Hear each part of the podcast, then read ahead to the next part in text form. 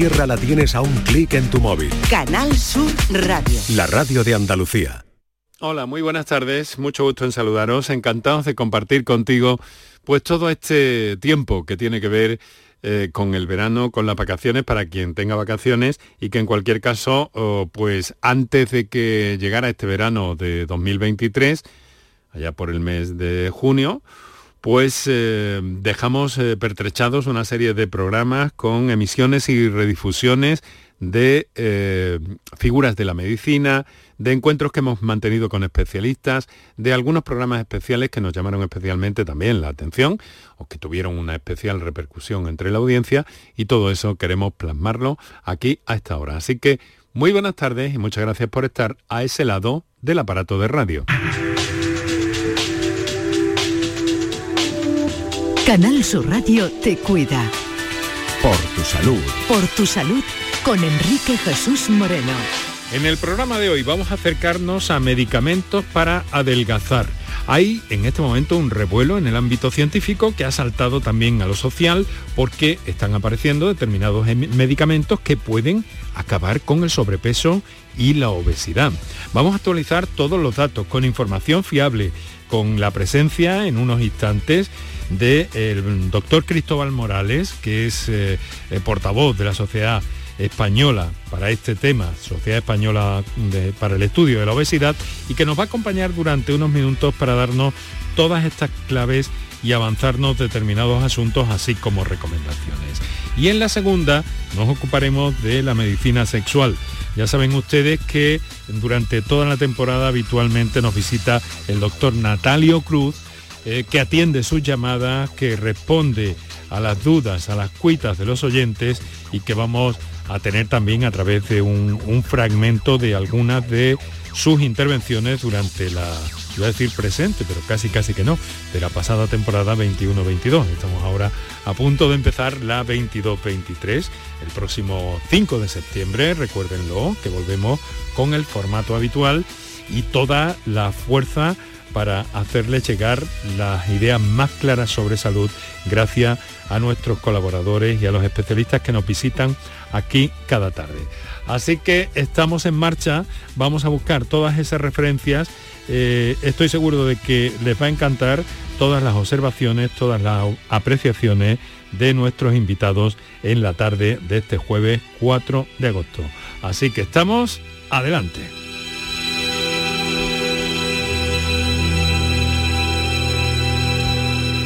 Ya saben ustedes, sabemos todos, que el sobrepeso y la obesidad es uno de los grandes problemas de salud en nuestros días y que continuamente la investigación, continuamente las autoridades intentan, los profesionales, los especialistas intentan buscar soluciones para este problema, soluciones que en muchas ocasiones pasan por eh, determinados procedimientos y tratamientos eh, que pueden hacer posible de forma muy fiable esa pérdida de peso. Pero he aquí también que hay cierto eh, porcentaje de, fracaso. Estamos hablando sobre todo de alimentación, de ejercicio, pero hay cierto porcentaje de fracaso, un porcentaje importante. Y además, eh, pues bueno, como les digo, la ciencia avanza y hacia mediados finales de junio eh, se montó un revuelo en el ámbito científico y social importante porque se anunció que había un medicamento contra la obesidad.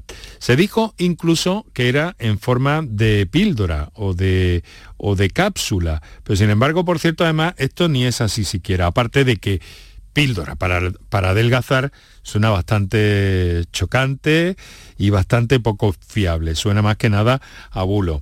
Vamos a pedir eh, a un especialista y buen amigo de este programa, el doctor Cristóbal eh, Montoro, endocrino en el Hospital Macarena, en el Hospital Vita Sevilla y portavoz de la Sociedad Española para el eh, Estudio de la Obesidad y también de la Sociedad Española de Endocrinología, que nos hable de este hallazgo, de este asunto.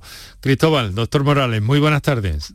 Buenas tardes, Enrique. Encantado, como siempre, de estar en tu programa. Pues muchas gracias eh, por nuestra parte también de que te avengas a compartir con nosotros estos minutos y aclarar todas estas dudas. Para empezar, me decías hace un rato que ni siquiera se trataba de una píldora, como en muchos sitios se ha publicado, ¿no? Sí, mira, lo, importante que es buscar fuentes fiables y por eso me encanta estar en, vuestro programa. No son píldoras, no son pastillas, son inyecciones semanales.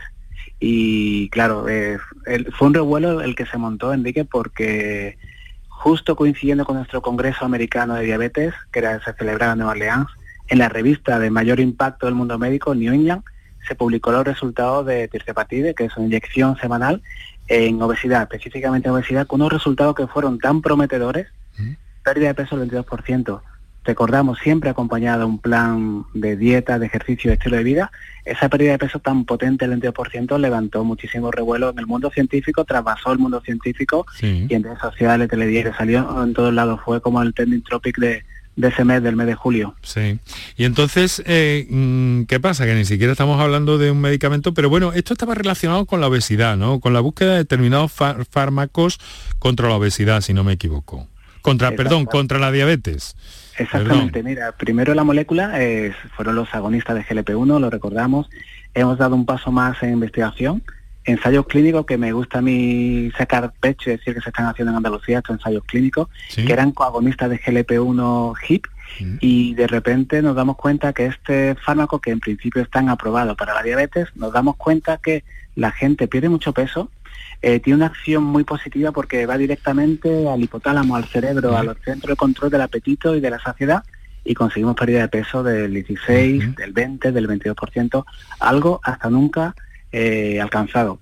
Estamos diciendo que es casi como una, no es tanto, pero se aproxima ya a la cirugía metabólica y con un perfil de seguridad bastante bueno. Mm. Caramba, caramba. Bueno, los GLP-1, que a lo mejor de ahí viene el bulo de que estos medicamentos podían ser eh, em, orales, ¿no? Porque los GLP-1 tengo entendido que recientemente hay un, un, un, medicamento también eh, por vía oral eh, que, que, evita la inyección, ¿no? A lo mejor de ahí viene la confusión. Exactamente, ¿no? Y, la confusión también viene porque mm, en ensayo clínico, en fase precoce, sí es verdad que estamos probando esta misma molécula, pero vía oral. Pero claro, son ensayo clínico. Vía comercializado, comercializado, lo que tenemos actualmente y con una solución a esta enfermedad, y la llamo enfermedad, Enrique, porque se me olvida que la obesidad no es algo estético, sino que es una enfermedad con profundas raíces con múltiples etiologías y la que dentro del tratamiento integral, cuanto antes mejor, viene el tratamiento farmacológico. O sea, que este medicamento, de momento inyectable, se comprobó que era eh, y se diseñó, se empezó a estudiar pensando directamente en el adelgazamiento.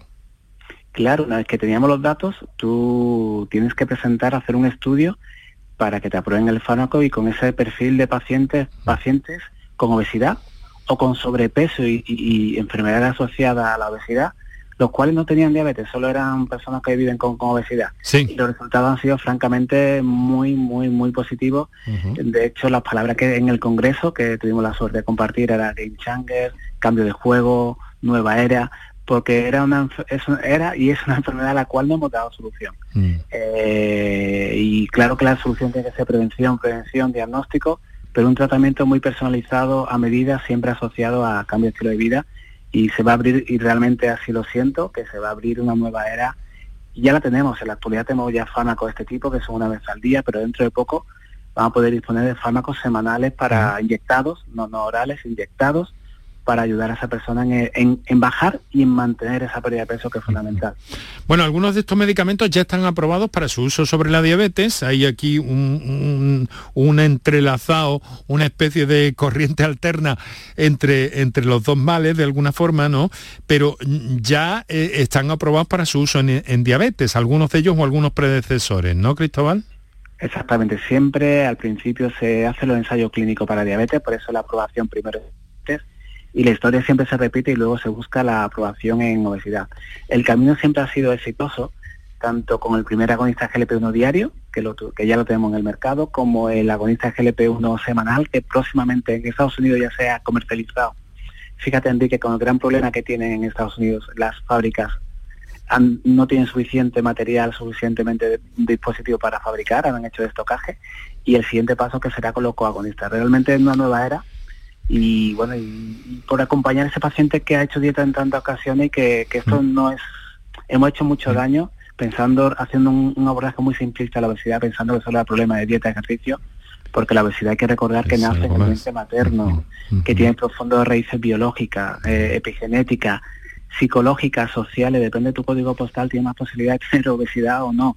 Depende de, tantísimos factores, de por ese, ese traje a medida que hay que hacer en ese paciente con obesidad, cuanto antes mejor para evitar, porque es una enfermedad que si no la tratamos a tiempo va a desarrollar complicaciones. Claro, va a desarrollar complicaciones hasta tal punto que hay personas que por sus propios medios, sin estos medicamentos que se atisban en el horizonte, doctor, han conseguido eh, reducir peso y no solo eso, ¿no? Tú nos lo has contado y lo hemos visto aquí con experiencia incluso de pacientes que, valores como la propia diabetes, la hipertensión arterial, arterial se han visto reducidas notablemente únicamente perdiendo peso. O sea que em, se parece mucho esto a una panacea.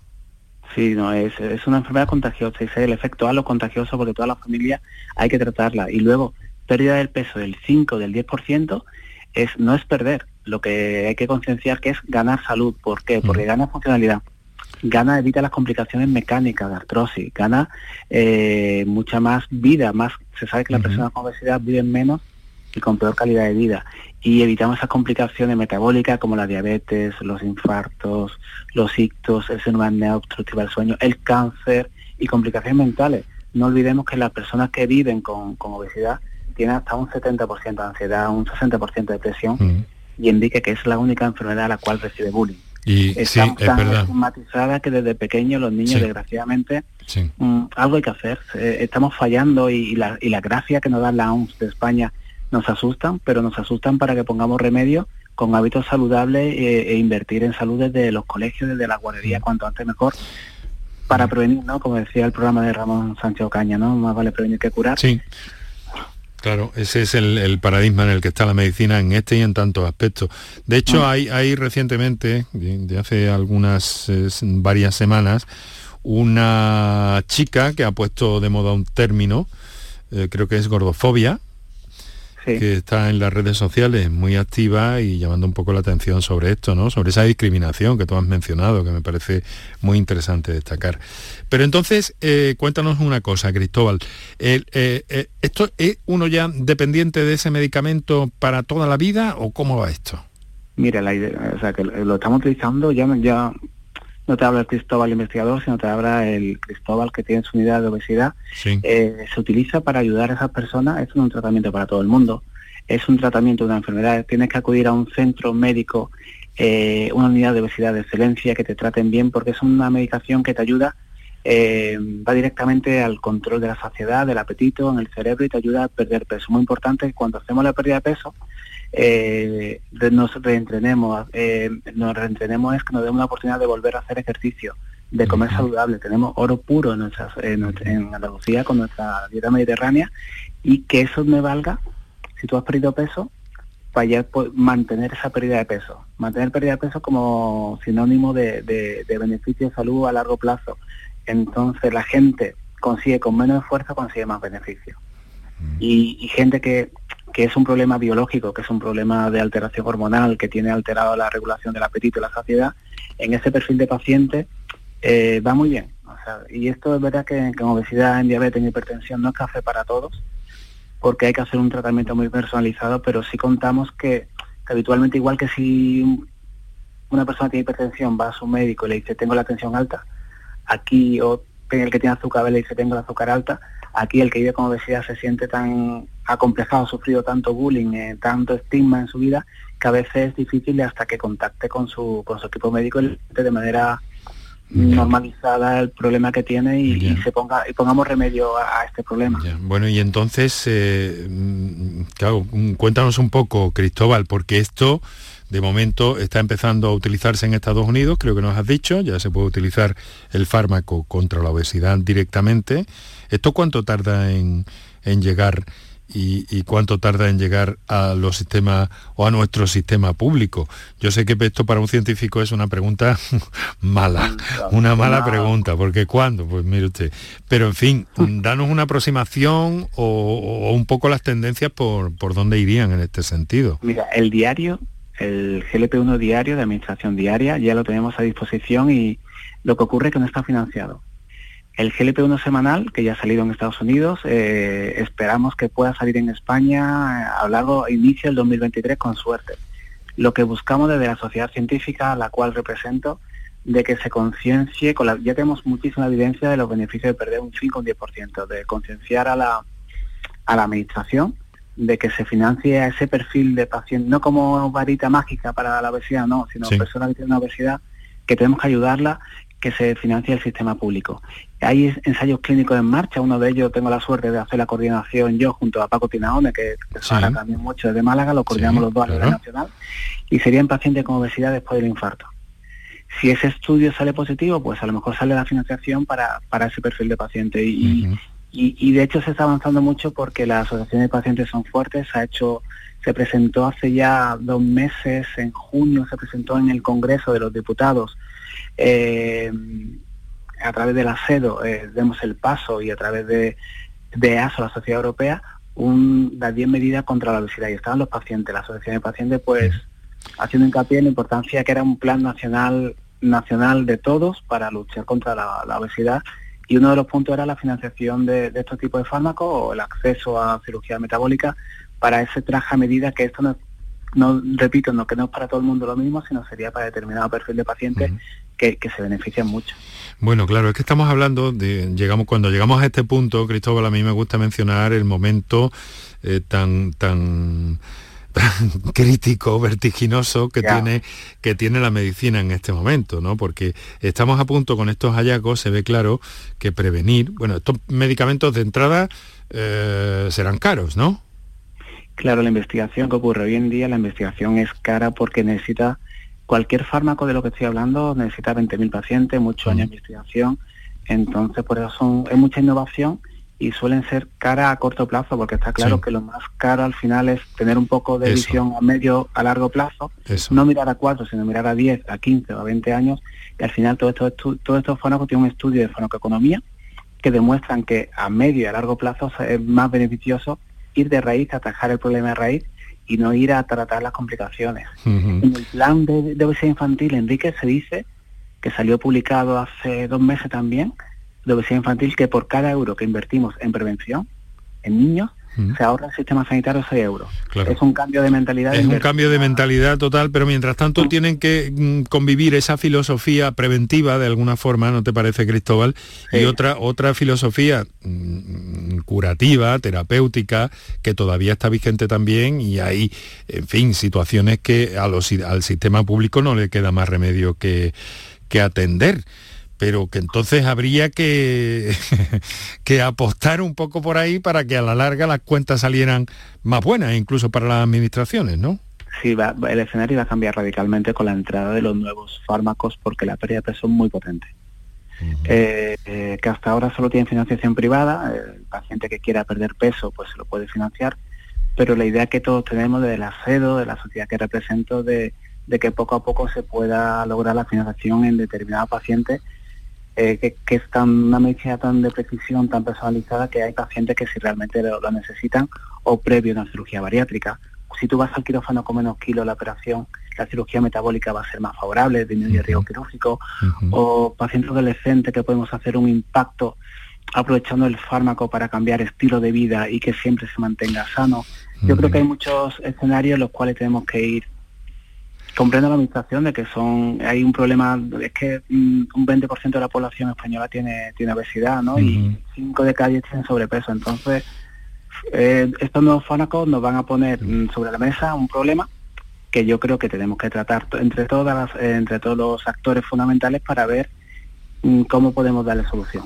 Recientemente además se ha llevado a cabo una investigación de la que dimos cuenta en este programa ya por el mes de abril, me parece recordar, en la que, bueno, se habían abordado estas situaciones de forma muy personalizada, eh, con la vigilancia de un endocrino, con un, especialista en actividad física, con una psicóloga y con eh, un nutricionista y efectivamente eh, cuando se abordaba de esa manera, que evidentemente es costosa, pues los resultados eran espectaculares y había, como decía al principio, enfermedades que remitían, enfermedades que se venían atrás, decididamente solo con perder peso.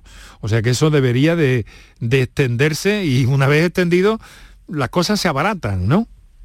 Es, perder el estigma, que el paciente se ponga en contacto con el equipo sanitario que está formado y que está motivado y que tiene empatía por el paciente y que cada persona tiene, necesita un, tratamiento diferente. Hemos hablado mucho de prevención, hablamos siempre de prevención, es lo que más nos gusta, prevención, pero también diagnóstico pasa una enfermedad que muchas veces está infradiagnosticada y, y luego también mm, hay que tratarla con el, con el, tratamiento adecuado de cada persona que va a ser de manera diferente. Y para eso es la enfermedad más compleja, Enrique, mm, te lo digo como endocrino, la enfermedad más compleja a la cual nos enfrentamos eh, de la cual sabíamos muy poquito. Ahora actualmente tenemos cada vez más datos del componente biológico, epigenético, social, de, ambiente, de sueño, y hace que vamos a hacer un tratamiento muy, muy a medida.